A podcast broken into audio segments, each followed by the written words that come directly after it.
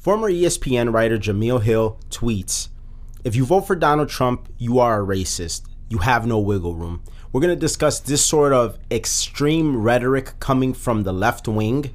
And then we're going to get into a Trump campaign ad in which he uses a Linkin Park song and it's immediately or almost immediately pulled down from Twitter.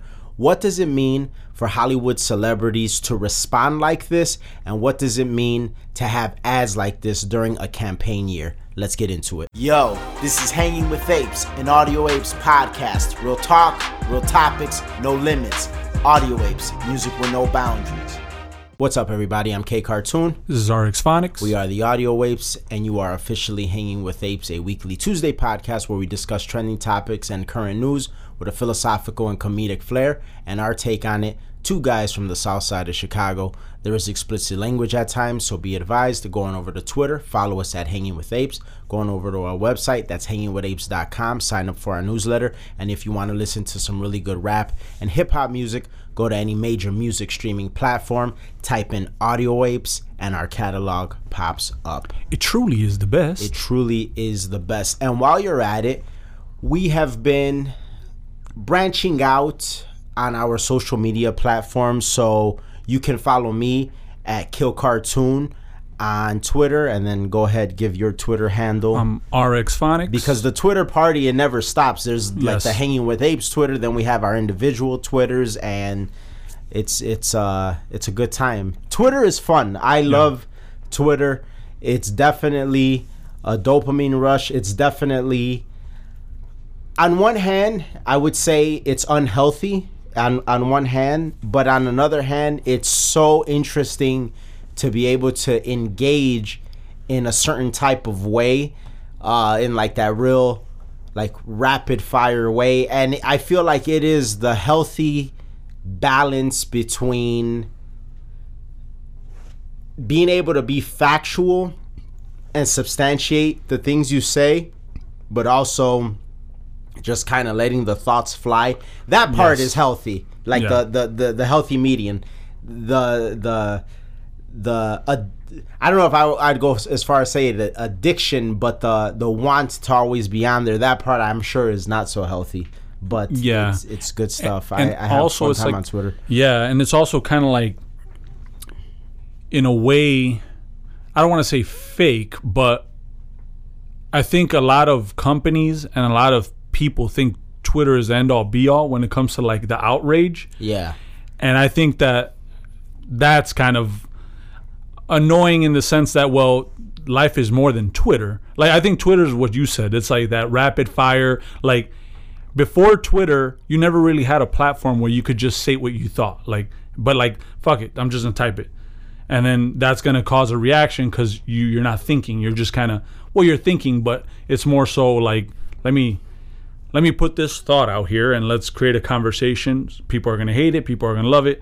Like you don't get that from Instagram. and and it's very easy for the conversation to become community based. Mm-hmm. It's very easy for groups to engage all at once because like with Instagram, like the only thing that really gets anything the conversation going on Instagram is like Insta thoughts. Like pretty much that's like Yeah. what you know if you go to like the highlight page or the page of like what's trending it that's all you see Yeah. versus on on on Twitter it's actual thoughts it'll be like oh Chris Wallace interviews Trump it'll be you know Jamie, uh, Jemele Hill says all Trump voters are, are racist which we're going to get into in a little bit it'll be you know August Alsina fucks Will Smith's wife like that type of shit like Yeah. but it, it's it's different groups and subgroups thereafter of topics and like you have a bunch of people talking about it versus Instagram it's just like well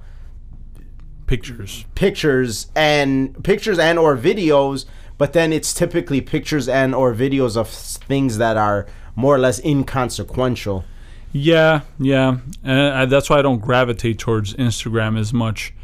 Um, really, the only guy that that like or person that I, that the Instagram just kind of free flows, and it's more like on the funny side of things is like Fifty Cent. Like he'll just post shit, and and he has fun with it, but otherwise it's so like, oh, let me wear this outfit. let me have this, let's have this filter.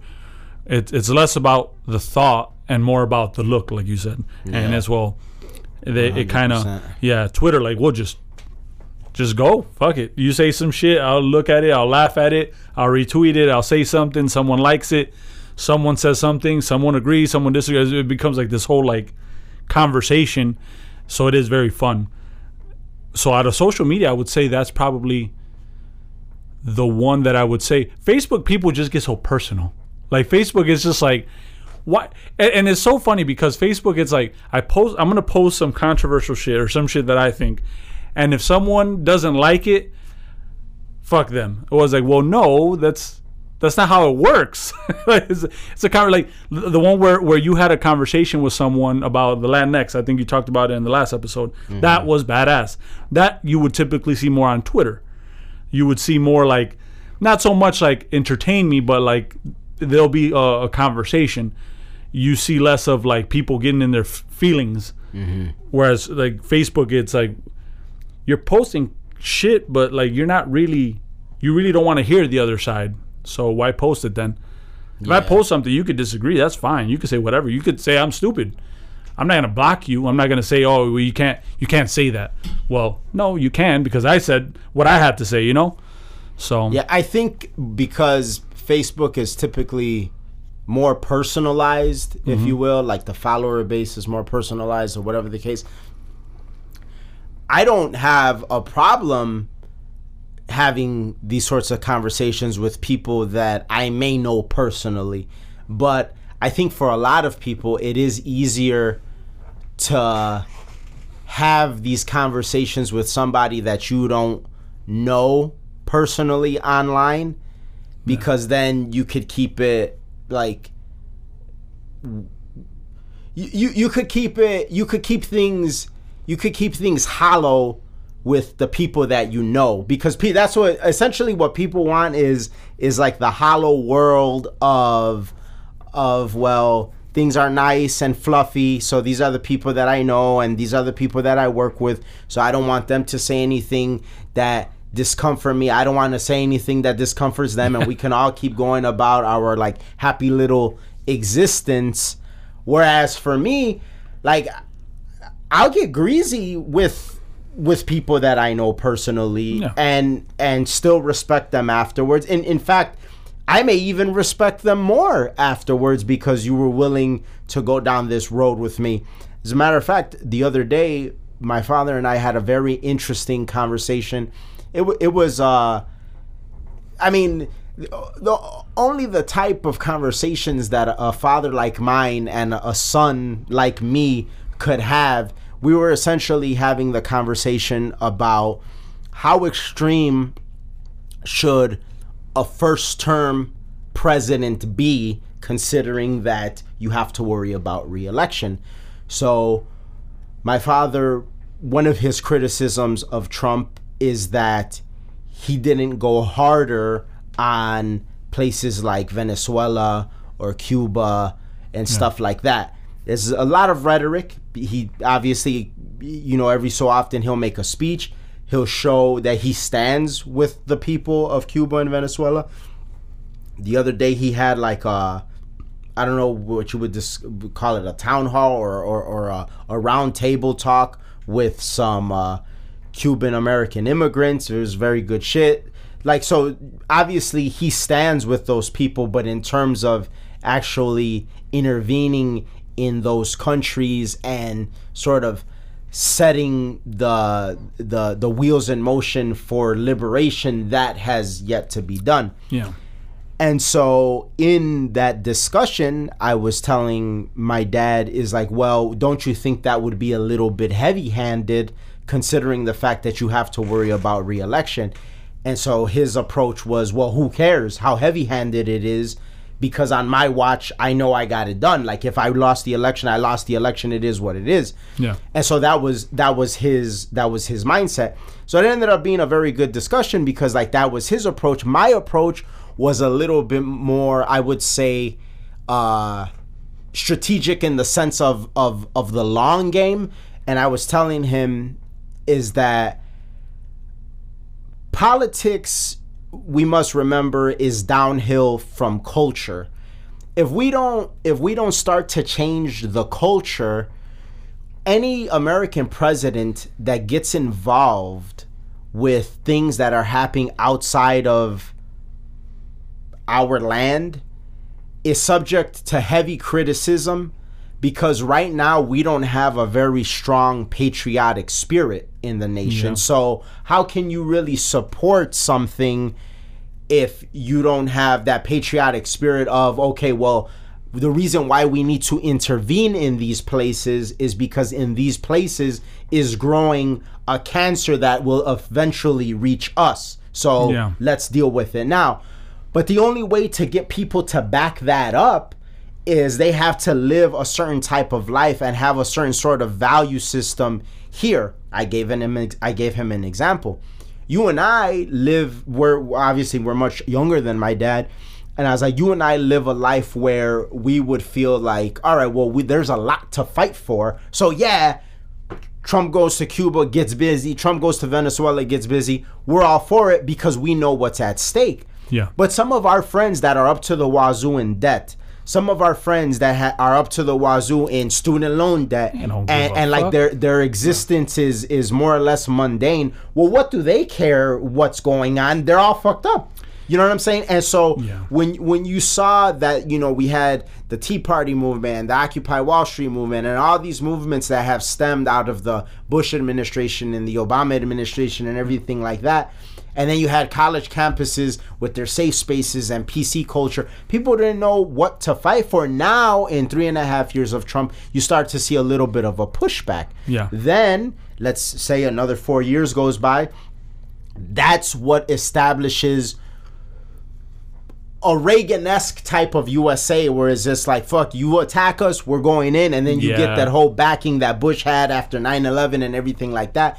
But you're not really going to have that until un, until you you change the culture a little bit and and then that's another thing that my father and I disagreed on because he was a big O'Reilly guy and I I liked O'Reilly but I had said something that he kind of disagreed with in the sense of I was like well who knew it was such a blessing that O'Reilly got the boot and then Tucker was able to come in Yeah. I see it as a blessing. But then he was going in. eh, He was he went on to say, "Oh well, you know, Tucker had said some stuff about like why would we get involved in Venezuela and Cuba and everything like that." And I was saying, well, the reason why is for everything that I just mentioned.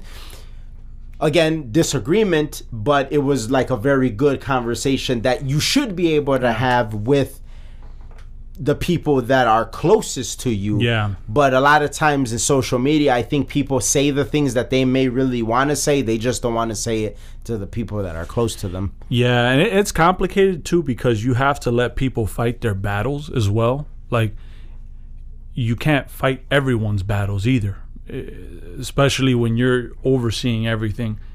And and if you're, you're especially if you're in a certain position, because Yeah. for instance, like Bush invading Iraq and getting involved in Afghanistan,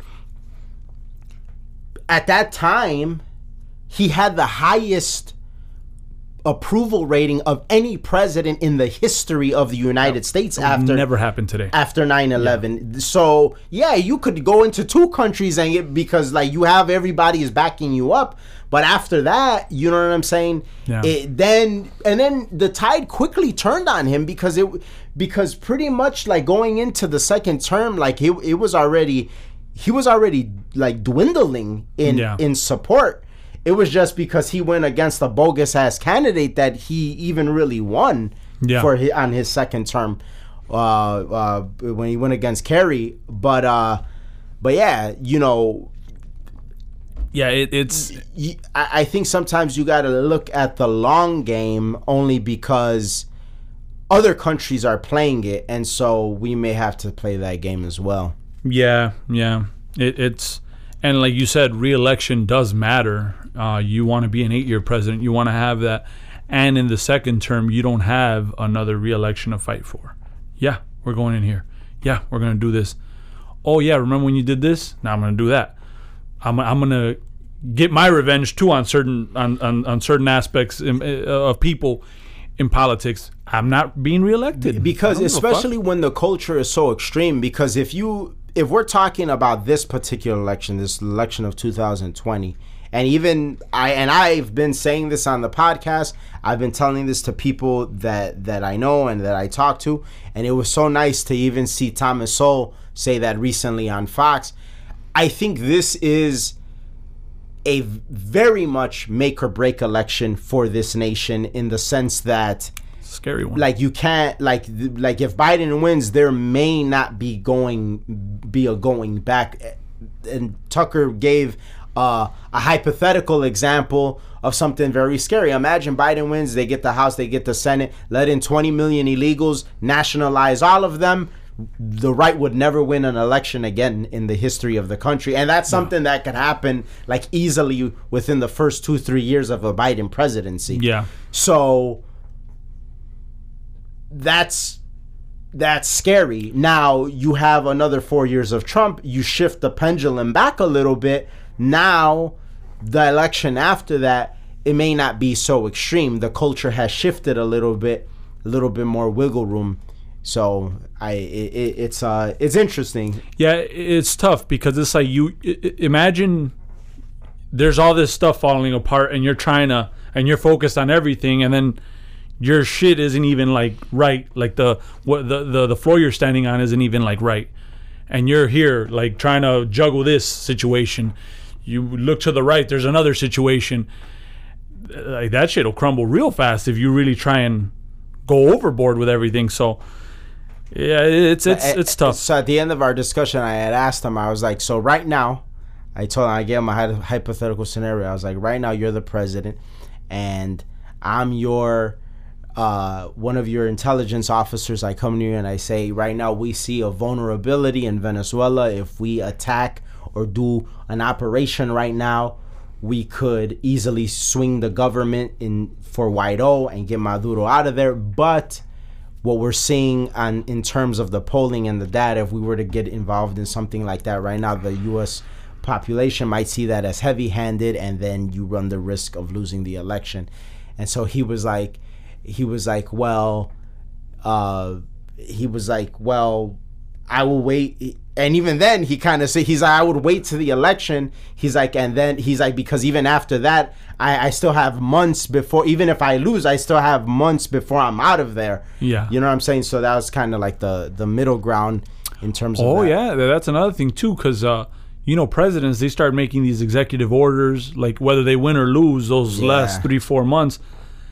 Like Yeah, that yeah, coward I mean- ass shit like that coward ass shit that that Obama did in his last days in office against the Cuban people where like ah, uh those like the the wet foot dry foot Yeah. bill where it's like if you make it to a for Cubans if you make it to the land you're good Yeah, but and like he he it would removed that. never. Yeah, because well, I mean, why would you leave that as being Obama? As like, yeah, you're gonna come here, you're gonna vote right. Nah, no nah. yeah especially like here. knowing that like they never supported him is very Wh- which is very funny because on one hand you see uh, immigration from from that side there's no criticism for for people that are leaving a regime a communist regime to come to the to, to the americas but yet you see the the whole immigration situation with Trump and it's oh wow this look is he's a horrible person he's a horrible person what, what do you mean there's no criticism for Obama, there was no criticism on the the the the Cuban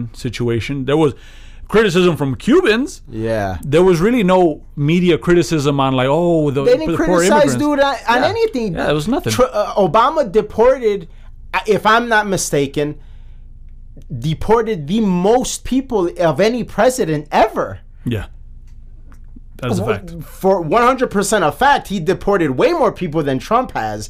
So like that's there's no pushback on that, and, and so it's just that's that's what's always so baffling to me The kids in cages were there with Obama since Bush, since yeah since Bush through eight years of Bush Obama. Jr., Bush Yeah. Jr. Yeah, Uh, nothing. What happened? That's no- oh, you gotta wait till Trump gets He in office because you don't like and dude. and and I've never seen a president get more pressed than Trump. Like the way that the media presses him. Well, I mean, they're, they're the press. That's their job. Like I'm not knocking them for doing that, but they've never done it Oh, yeah. to Obama. They never did it. I just tweeted this video. I don't know if you saw. I tweeted this video of Biden. He's getting pressed about about Yes. the Ukraine thing and his son. He loses his shit. He's like, "We gotta focus on the man that's the the man in office right now." Like he's just like losing. Like, dude, like imagine if he dude got five minutes of what Trump gets on a daily basis. Oh. He's he lost his shit in that little in in in this little arena that by and large 98% of everybody here is for you. You know what I'm saying? And that's why the left they speak so badly about the Breitbarts. They speak so badly about OAN. They speak so badly about Hannity and Tucker because the few that are out there, they are such a threat to these people. Yeah. Even Chris Wallace, for as much static as Trump got for that whole Chris Wallace interview that he just had, where Chris Wallace fact checked him, which is good. You're a reporter, yeah. you do your job. Like that, that's good that you did it.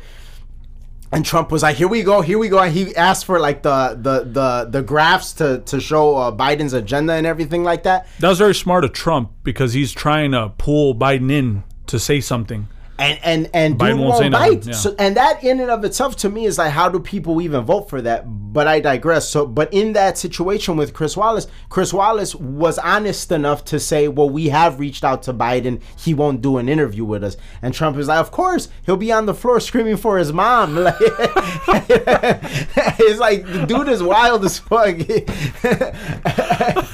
and so, ah. and so it that that shit is funny. And it's like I don't see how like the American people don't don't don't see through that. I mean, at very least the ones that are are saying that they rock with with Biden. Um so getting into the since we're on the subject of what Jemele Hill said. So just a little backstory on Jemele Hill. She's 100% radical left wing.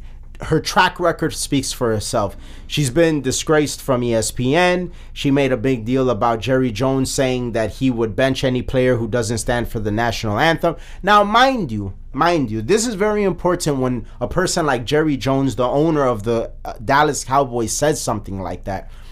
Remember one thing, anybody out there who is listening to this and who is saying, oh, but hanging with apes, I thought you guys are advocates for free speech and freedom of expression and everything like that. Yes, 100%. But that freedom of speech, that freedom of expression comes with your own platform. You don't have the right to use that freedom of speech and, and freedom of expression on somebody else's platform. Yeah. The NFL doesn't belong to the players those teams don't belong to the players. You technically have a boss. So if you're on the field wearing the boss's uniform in the boss's stadium, you pretty much got to listen to what the boss says because he's the one signing your checks. That's the equivalent if if you work for That's freedom of speech from the guy who owns. Right, like th- Cowboys. like that's pretty much like if you work for a restaurant and you want a shirt and on the T-shirt it says "I love I love big black veiny dicks," like, um, and he says no. It's Yeah. like, well, you have the right to wear that shirt while you're walking down the street, but just not here because this is my establishment. Yeah. So that You know, the Bears did that too. Out of all the things I hate the Bears organization, they had a, a sit down with the players. Like, we're not going to have any of that. So don't even try. If you're going to wear a Bears uniform, you're not going to get on that shit. And they have the right to do that as the and and the player has the right to say, "Oh, well, my cause is more important to this Trade than I'm le- I'm Yeah, leaving or trading me or I'm sitting or whatever." So everybody has their mode of operation. Usually, at the end of the day, it's the money is what talks. Typically speaking, so she essentially that was the beginning of the end for Jemele Hill uh, with her tenure at ESPN and if I'm not mistaken she was there for like 12 years. Now she has a podcast on Spotify. I think she writes for The Atlantic and she still has a following. She has over a million uh, Twitter followers and today as we record this, she posts this. If you vote for Donald Trump, you are a racist. You have no wiggle room. Boom, it was trending for a while that statement in and of itself is not so surprising coming from her. not at all. But what I will say is that what would make somebody think, as a follower of Jemele Hill, presumably a voter for a left wing presidential candidate, what would make somebody think that this would be a good play so close to an election? Like, because you're going to start. Stuff like that does nothing but deteriorate your side's argument. There, there is no substantiating evidence for such a claim. Yeah, I mean, you want to play that that game, you're really painting yourself into a corner because it's like, well, you're being so definitive about a situation that like we're all individuals here and we all vote for different reasons. So now you're just going to completely skip over the fact that that I'm a person that votes for whatever I believe in and now you're just going to call me a racist. It's the same thing that's happened for the last well now basically 4 years this, it, it didn't work then. We, what, what do you think it's going to work now? It was funny because she responded to somebody that had responded to her. Somebody that responded to her said, "I vote for my pocket, and the other side is bad for it." Yeah. And and then she said, "Well, your pocket is racist." What? What? How can that man live with his pants? Like like like what what what crazy world is it Yeah. where like how is that even the, the, the there's no logic to that that your your pocket is racist like i vote for who's better for the economy i vote for who creates more jobs i vote for who creates more opportunity ergo upward mobility Yeah. Yeah, because I mean think about it. You could now uh, of course, now I say this before I say what I'm going to say, money doesn't buy happiness. I think that that's as an individual you look for happiness in your own way and that's that's that. But it does make you feel very comfortable and it makes life a lot more comfortable. Mm-hmm. And and and what I mean by that is if you if if we have a thriving economy, we have a situation where people have money in their pockets, which means that they can make decisions, better decisions, right? Financial decisions, and get themselves out of poverty. You get yourself out of, out of poverty, you can make a difference in your community. You can make a difference in your community. You now are thinking uh, about bigger things, not the not not not what's in front of you. they can go to the dealership and get real wild like i just did right? Yeah, you, Jesus Christ. But you know what I mean? Like, it, it's all the more resources you have is based off of how much money you're making, and and if if there's opportunity, well, that's good. I mean, that fa- that that definitely helps communities, all types of communities. Now, I how that's racist, I, I don't know. I think it's probably racist for you to be mad that people that, that that the economy is good just because Trump is the president. I mean, right now as it currently stands due to COVID, it's not in great shape, but But even now, it's way better than what anybody Oh, had God. predicted it Yeah. to be yeah, because like- of the COVID. Yeah, it could have been a way scarier situation without Trump. Before COVID, unemployment numbers were were at an all-time high in in in in the United States, in the Black community, the Latino community, even I think the Asian community too. No, I'm not I'm not quite sure about the Asian, but it was, it was a, a situation where it was good because you're able. You mean they were at all time low? Yeah, yeah. Oh, did I say uh, high? yeah. Yeah, all time lows, which is good. You're employed. You're doing something with yourself. That's that's good. And if you're gonna tell me that that's racist, you're just not. We're not having. It's it's almost like I probably wouldn't even want to talk to her because it's like this is going to be a waste of time. we can't agree on on the real world now. We're Yeah. but that's the thing that I notice about what I, I I find coming mostly from like the coastal elites, so like the New York elites, L.A. Hollywood elites. They don't really s- live in the real world. They, No. you know what I'm saying? Like I think, like amongst them, and because they do have power and influence and all of that stuff they are more and and surrounded by yes people they are more inclined to believe that the shit that they spew is reality yeah. and then kind of everybody around co-signs it so you you think that way. Like remember perfect example. Kind of off the wall ass example, but correlates with this. Remember that movie with Jamie Kennedy called Malibu's Most Wanted, where he's the white fucking goofy ass rapper. Yeah. Now remember his squad? They were all like yes men. Yes. So this motherfucker thought he was the shit, but like to everybody around is like, what the fuck? Like his dad was like, I think a politician or something, and then no, he was his dad was somebody prominent, Yeah. and then like all the people around, and it was just kind of like what, like okay.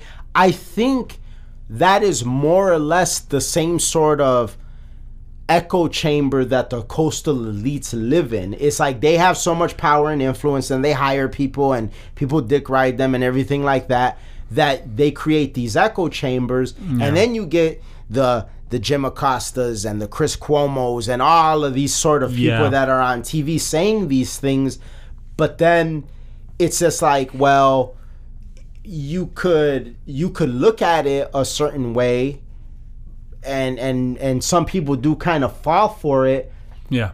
But by and large i see in my own observation not many people really like rock with it and, and not saying that everybody is like extremely to the right either but most people are like somewhere in the middle Yeah, well, think about it. Like you have, you live in a world that's fake. Hollywood is fake. We've been in Hollywood before. We saw it with our own eyes how people fake the funk. Like that's that's that's what it is in Hollywood.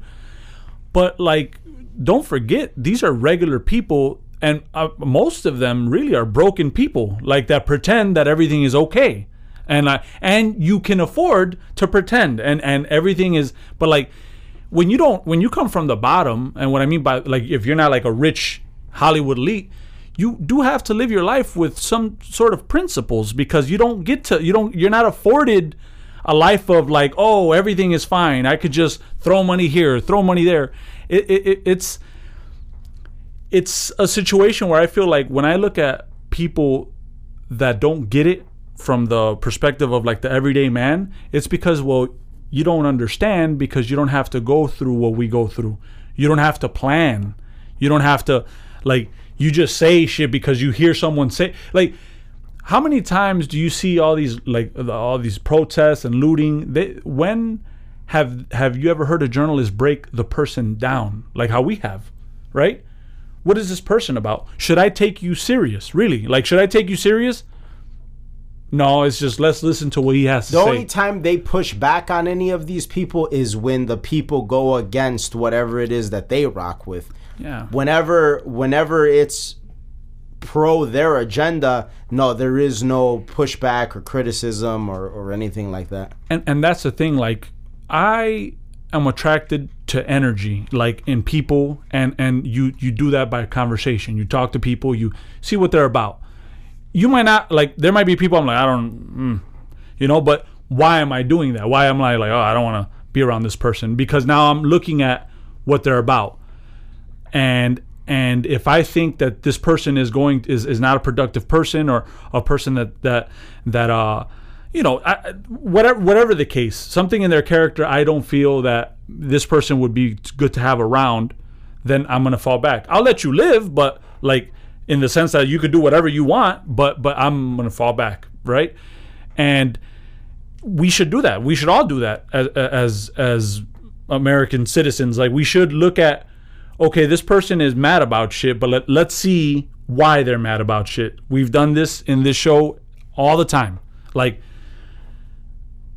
let's say, oh, this person's in debt, made bad financial decisions.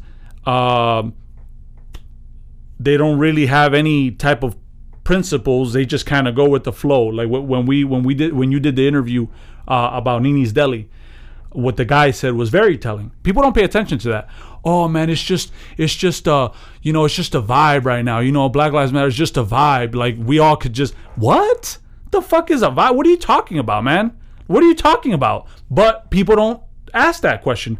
So then here comes Trump, and then he says shit like straightforward, like like when he was talking about like the the more white people get shot, which is true by the police. It's factual. It's a fact. Oh, he's a racist. Oh, he's a racist. No, no, it's actually a fact. There's there's nothing racist about facts. What what happened?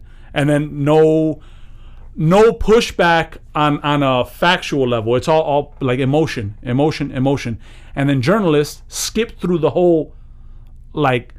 Let's fact check this. because Why? like, you and I were talking about it on our way to handle some business, and you had mentioned how some of the media pushback with that situation was, oh well, if you look at it per capita, then black people are a lot more likely to get shot by the police.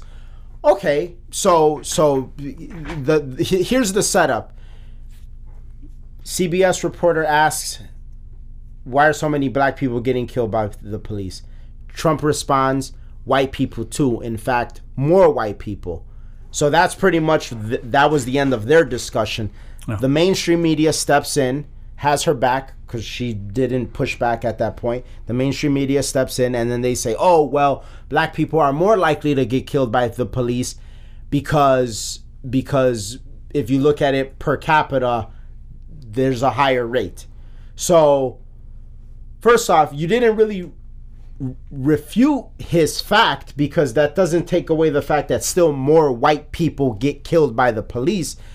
But now you're bringing up a sort of pivoted statistic, which I'll engage with you. But now, if you bring that pivoted statistic up, now we have to look at the fact as to, well, why is that? And then we get into this whole realm that they don't want to get into about black on black crime. And then, and then, oh my God, every time I get into it with somebody online about black on black crime, well, it's crimes of proximity. If you see everywhere where uh, every crime rate is is is either white on white, black on black, the same color on the same color, yes, but you are totally, totally skipping over the fact that this particular segment of society is like 13 14% of the population but yet is responsible anywhere between 60 and 70% of the crime. It's like so we could start getting into Yeah. like this rabbit hole of statistics. And really, and and and will that sway anything? Will that change anything? No, no. And then too, like even that, like to just assume black people, like because like I think on the Thomas Sowell, I think it was Wealth, Poverty, and Politics. He talks about when Nigerian people come here, right? They're black people, yeah but they're pretty wealthy. They're, they're making a lot of money. There's not much crime from Nigerian people. They're black. yeah So at that point too, it's like you skip the whole class situation. Like it's it's not really race, it's more so culture and what what is breeding this. And I'm not saying culture is the end all be all, you know, politics. Well, well the book the, title of the book basically wealth, poverty and politics. Like it, it, it it's not just one thing, but you have to be honest about certain things to be able to change it. And if we're not going to speak honestly, well, I mean, well, what what can we really do here? Could- and, and, and you I think that's why to the coastal elites, I think that's the main reason why they find Trump so worrisome because he is not the establishment Bush esque Republican, like, oh, you know, government, Washington, D.C., lobbyists, special interests. No, it's like the dude really is all culture, the ground floor, what the people need, what the people want. And so when you get somebody like Jemele Hill that says what she says, it is very telling of what these people think of you. This is what they think of you. This primitive ass shit that she just said is meant to be a projection of of you being the primitive one but the reality is that you're not and that kind of goes along with what Trump said at one of his rallies about like the people being the elite and and that was I've never heard a president say that saying like they call themselves the elites but like you guys started businesses. You guys built yourself up from the ground up. You guys had to worry about your retirement and build your families. Like all of these people many of them the road has already been paved for them. And many of them have worked hard to get where they're at. I, I would never take that away from them. But remember, you are an expert or a specialist in your particular field. You don't know everything and you're not an expert on anything. Kind of goes back to the discussion that we've had about LeBron before. I will never take anything away from him as a basketball player, but dude, you don't know shit about politics. Yeah, yeah. And you can still respect him for being good at his craft. 100%. You see what I'm saying? It's like, oh, what a bigot. He he he doesn't agree with me. What a bigot. What? Like, no, he's just not. I don't. Is well, I mean, we. But see, the thing is, we're used to it though, too. Like, from Eminem's Mosh to Jay Z, uh, just in general. Like, we've always followed people and enjoyed their craft, even if we disagreed with the politics of it. Like, we knew to separate that. And there's a time and place to, to be able to critique that person. But nonetheless, if motherfuckers coming out with Beethoven esque music and you're like, damn, this is this is classic. I like this. This is great. You ha- you could be able to differentiate both of those things. Like, but uh, apparently for Jemele Hill, that's a, that's a very hard thing. And also, she doesn't get it. And if people really believe that her tweet, you don't get it, and you're you're in for a really tough time because like In life, if Yeah, that's yeah. how you think, yeah. yeah, because like it's just man. That's like the that's the most black and white shit on a grand scale. You know what I'm Yeah. saying? Because I think it's possible to be like black and white in your individual principles and like in your personal realm, but to apply such a black and white statement on such a broad scale, it's it's pretty crazy.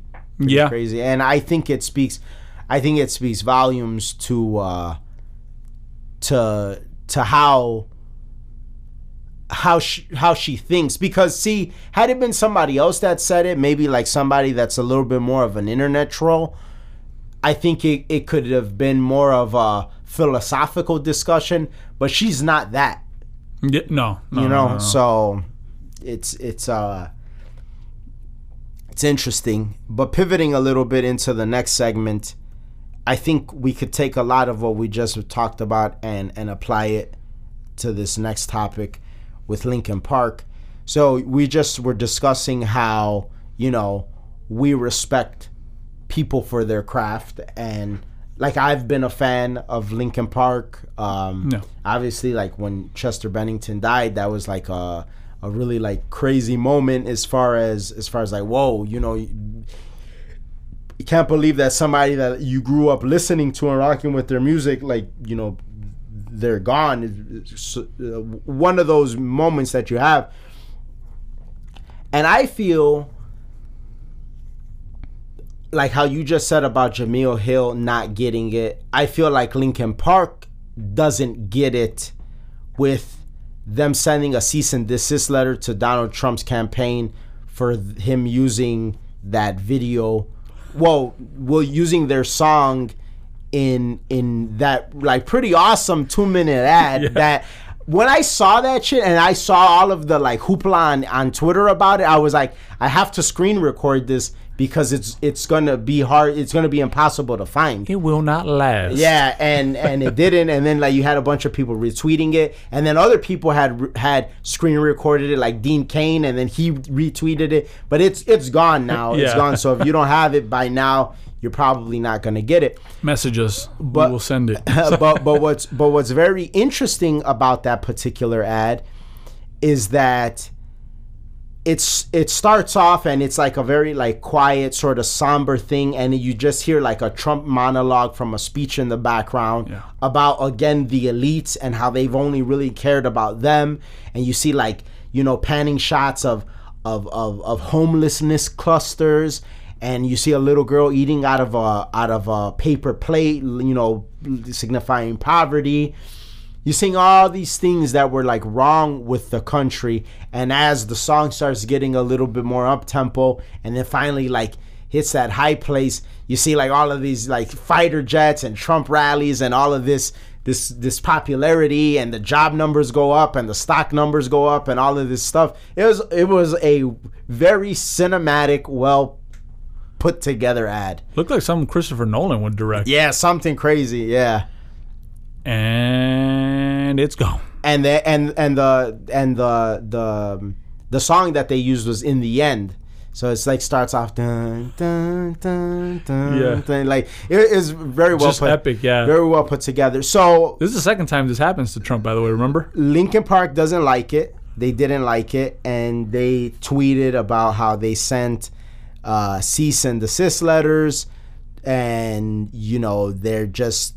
I'm finding the tweet right now as we speak. But all right, here we go. the The tweet says Linkin Park did not and does not endorse Trump, nor authorize his organization to use any of our music. A cease and desist has been issued, and so. I think that was a bad move on their part. I think they would have been better off just staying quiet because if we kind of go back to something that we discussed previously in eh, or in the in this particular episode about possible culture shifts and especially like if I was their PR person, I would look at like how pretty much Kanye comes out as like a Trump supporter. A year, year and a half later, he's like a billionaire. Obviously, that didn't hurt him. Eminem, white rapper, Midwest style, mid from the Midwest. His anti-Trump stuff has hurt him Yeah. numbers wise. If I was their PR person, I would say, you know what, we're not going to endorse Trump, but we're going to leave this alone. Just leave it alone. Like, it, we're not going to touch this because You're trying to make money, basically. Like, eh, which that's your livelihood. but but even then i feel like like right now what's what's going on with linkin park nothing's going on with them they're not trending they're not like putting out music i don't even know if they ever will again because you know their lead singer's gone Yeah. i think this could have actually been a good thing for Yeah. them Yeah. that that Trump rapper Bryson Gray, the uh, I didn't know this. He his his uh, his album Maga Season it made it to the Billboard 100. Get the fuck out of Yeah. here. Are you serious? Yeah, th- like that's what I'm saying. So like, it, I, now these are are little cultural wins, but they mean something, especially for a group that's not trending or popular at all. You know what I'm saying? And then he was he was even higher ranked on like some sort of like Amazon media list.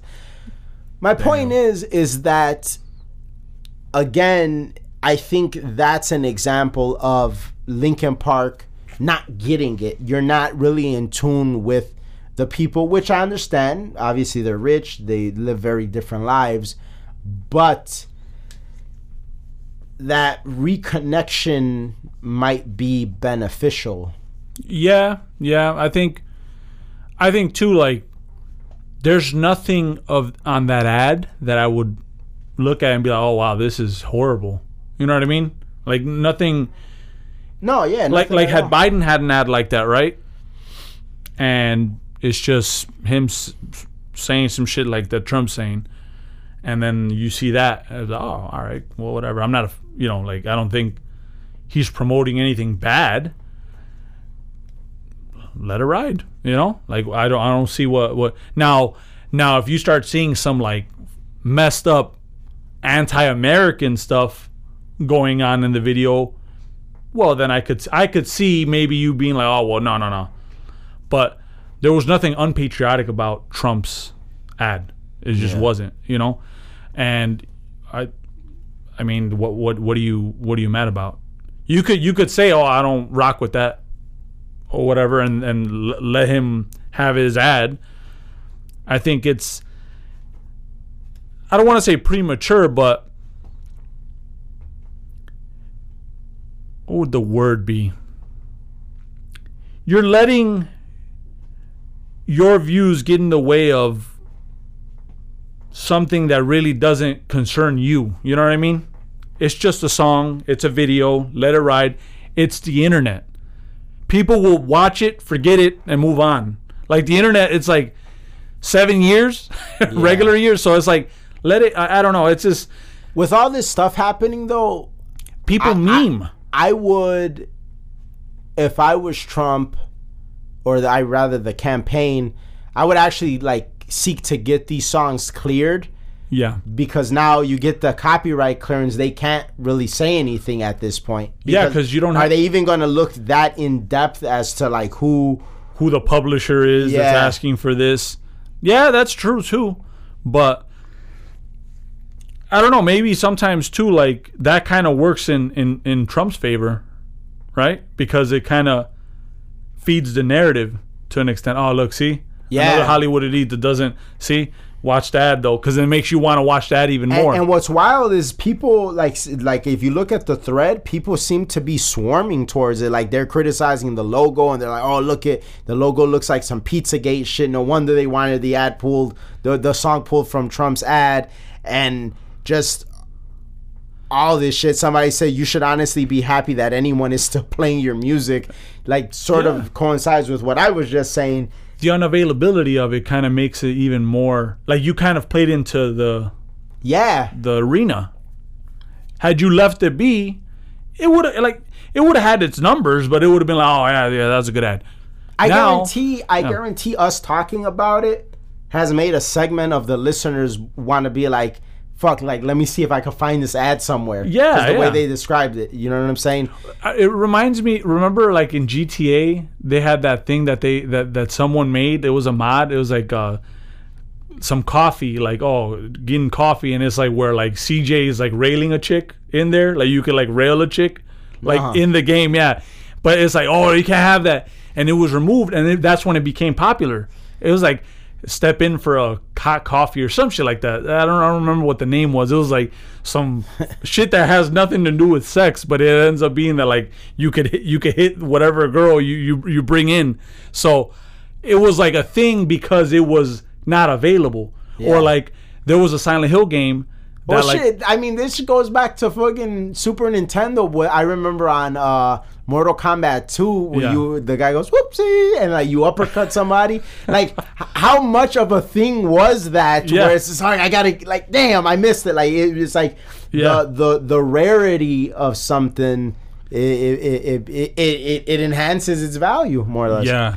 So uh, like it, it kind of feeds in. Maybe they do it to kind of also because like these guys they're not bad at what they do. They know they're playing chess. Like oh I'm gonna play this and so you get a lot more traction, right? How many CNN is gonna jump on that shit?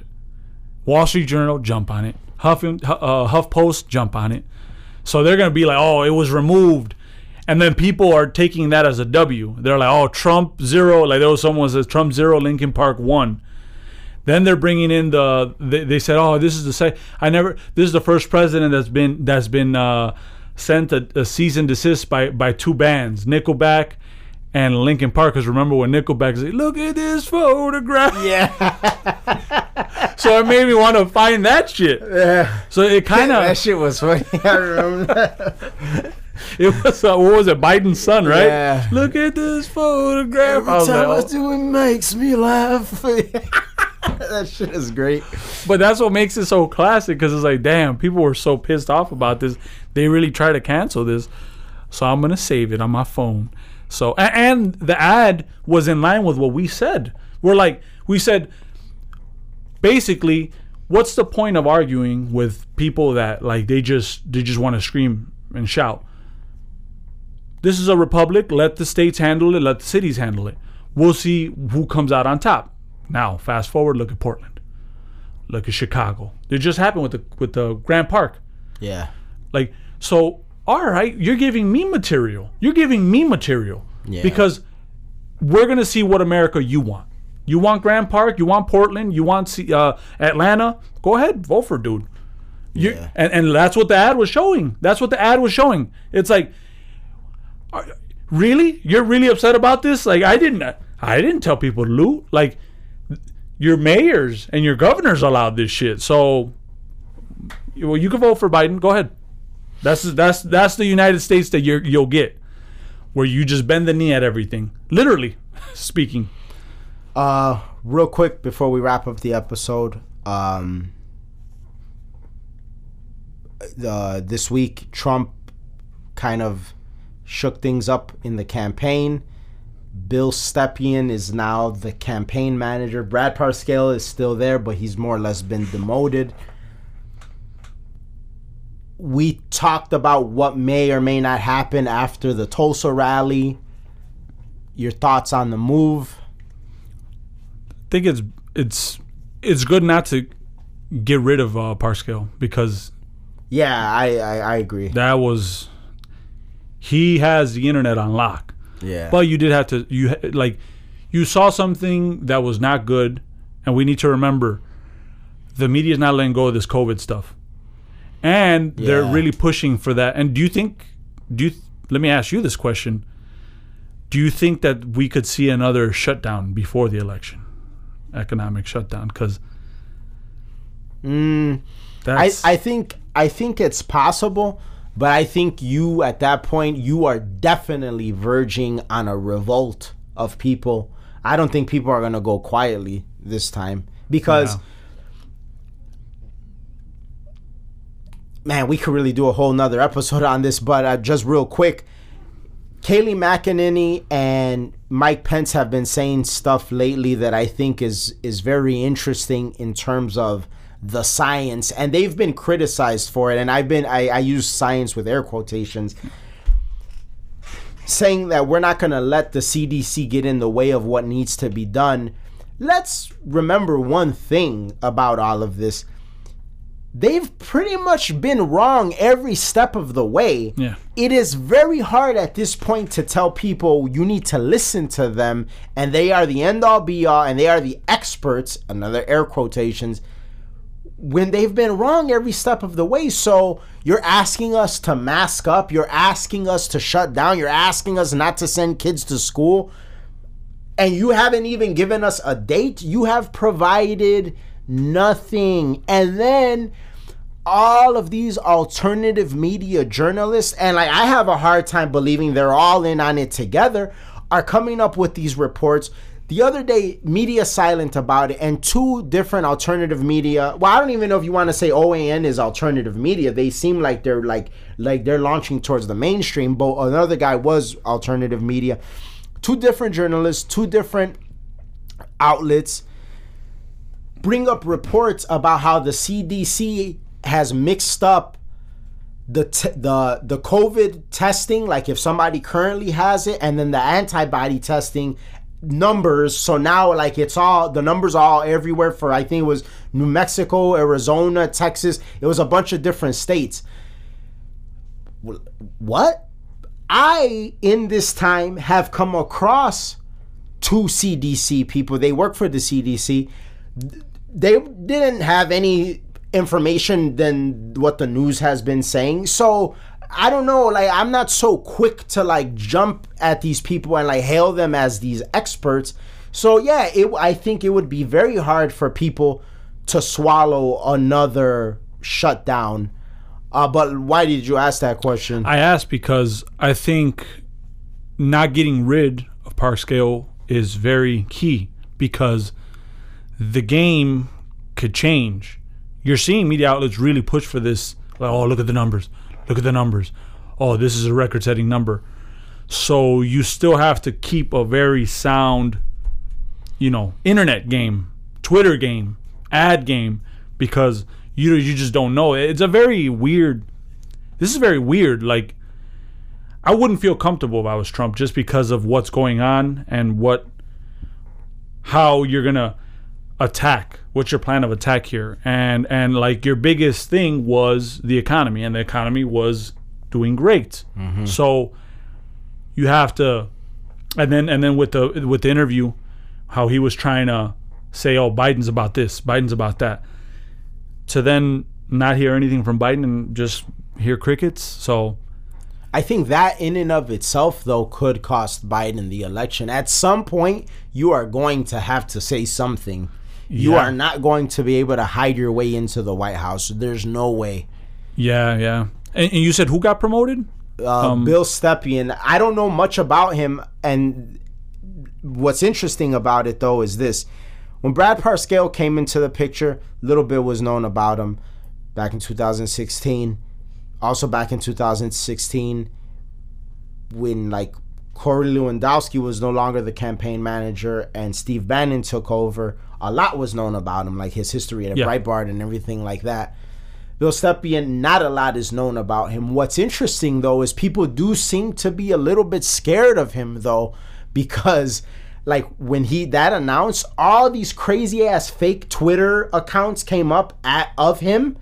So there was this one that I found like really weird. I was like, why would a campaign manager do this? I came across this and it did some Republicans did fall for it, like Charlie Kirk and I think like a few others. But this this uh, Twitter account came up. Bill Stepien. It said official campaign manager. They had the whole like profile uh, uh, and banner and everything like that. It looked legit at a glance. The only thing that was very odd about it was the like low number of followers. It was only like four four thousand followers. Hmm. Put a poll out, and in the poll is like, who are you voting for?